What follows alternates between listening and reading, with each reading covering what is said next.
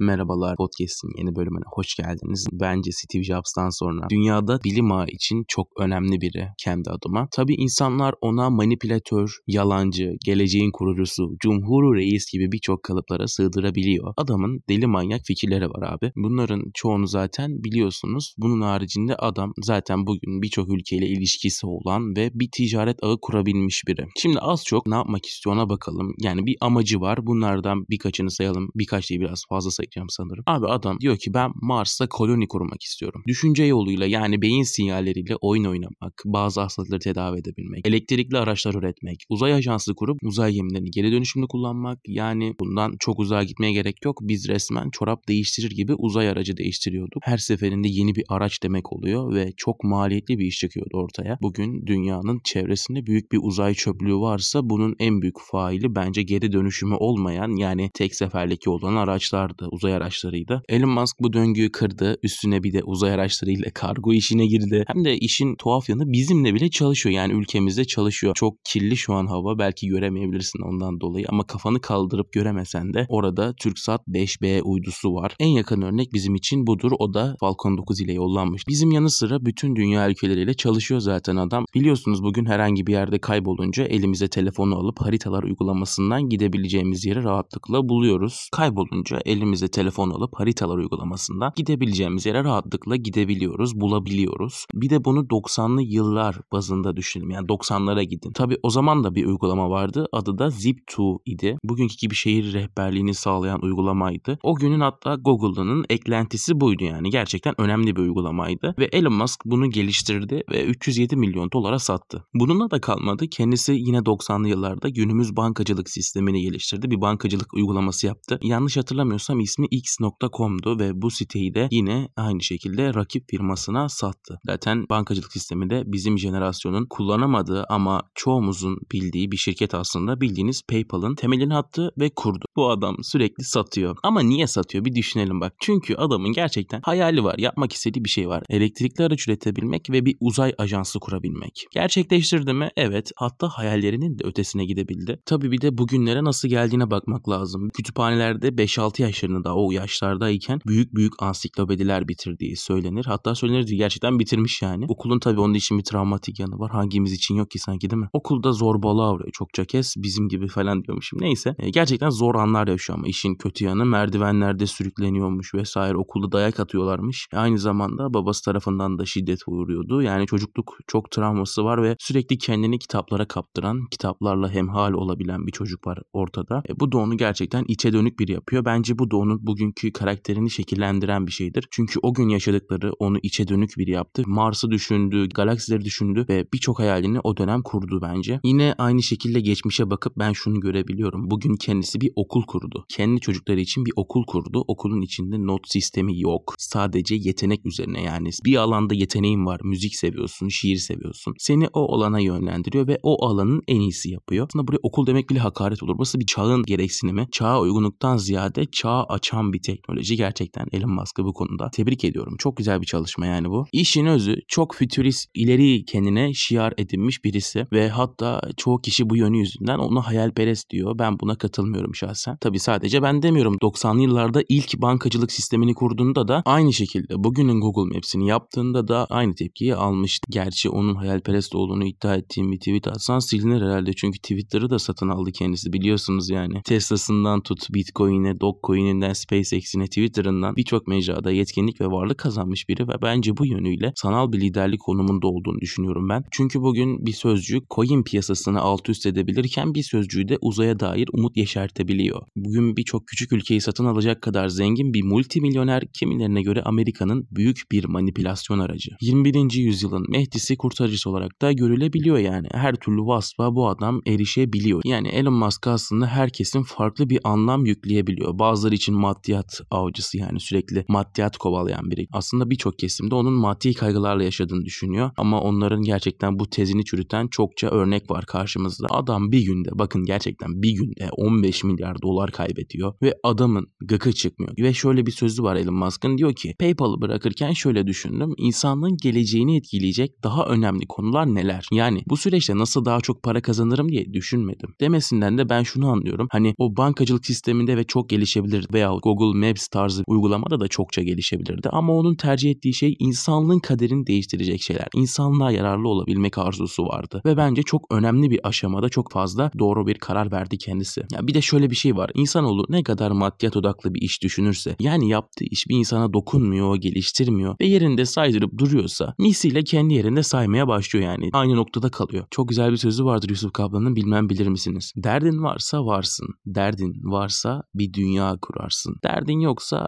yoksun ve yalnızca bir rakamsın. Derdin kadarsın. İşte bizim Elon'un dertleri çok büyük. Mars'ta 80.000 kişilik koloni kurmaktan tutun, uzay araçlarının geri dönüşümlü kullanılmasına kadar kendisi bir dert sahibi. İşte derdi olan dünya kuruyor ve dünyaları kurabiliyor. Önce kendi dünyamızı, ardından bütün dünyaları kurabilmek için bugün gerçekten bir derdimizin olması gerekir. Daha 7-8 yaşlarında kütüphanelerde ansiklopediler bitiren, onlarca kitap bitiren ve oralarda sabahlara kadar kitap okuyan Elon bugün buraya geldiyse derdiyle geldi. Hayal kurdu ve bazen yanıldı. Ama pes etmedi ve bence bugün belki bir Newton, Hawking, Steve Jobs konumuna gelemedi ama hayallerinin vuku bulacağı günlerde hiç şüphem yok. Bence o zaman hem bu dünyanın hem de dünya benzeri birçok gezegenin kurtarıcılarından biri olacak. Neyse, babamın oğlu değil ya sanki. O da dertli, biz de öyleyiz değil mi? Hepimiz dertliyiz sonuçta, bir şeylerle uğraşıyoruz, çaba gösteriyoruz. Bize de bizim içimizden çıkacak Elon Musk'lar, Steve Jobs'lar ve Newton'lar lazım değil mi dostlarım? Haksız mıyım yani? Oradaki elma da burada. Burada da Amasya elması var. Çok güzel. Onlar da yere düşüyor. O da kafamıza düşüyor. Bir şeyleri düşünemiyor muyuz acaba? Ya yani oradaki kitap, burada da kitap. Yani dert lazım. Gerçekten dert lazım. Bugün ülkenin, daha doğrusu bütün neslin sorunu siyaset, ekonomi gibi kalıcı olmayan sorunlarla cebelleşiyor olması bence. Ama bize gerçek bilim, sanat, teknoloji lazım yani. Zaten bunların bizde maalesef olmadığını hem sadece siyaset konuşmamız hem de iliklerimize kadar hissettiğimiz emperyalizm çok güzel hatırlatıyor. Bugünkü podcast'te Elon Musk'ı anlamaya çalıştık. Aslında yine Elon Musk'ın bir sözü bence bu konuyu özetler. Hastayken çalışıyorum, yorgunken çalışıyorum, üzgünken çalışıyorum ve onlar bana bakıp şanslı diyor.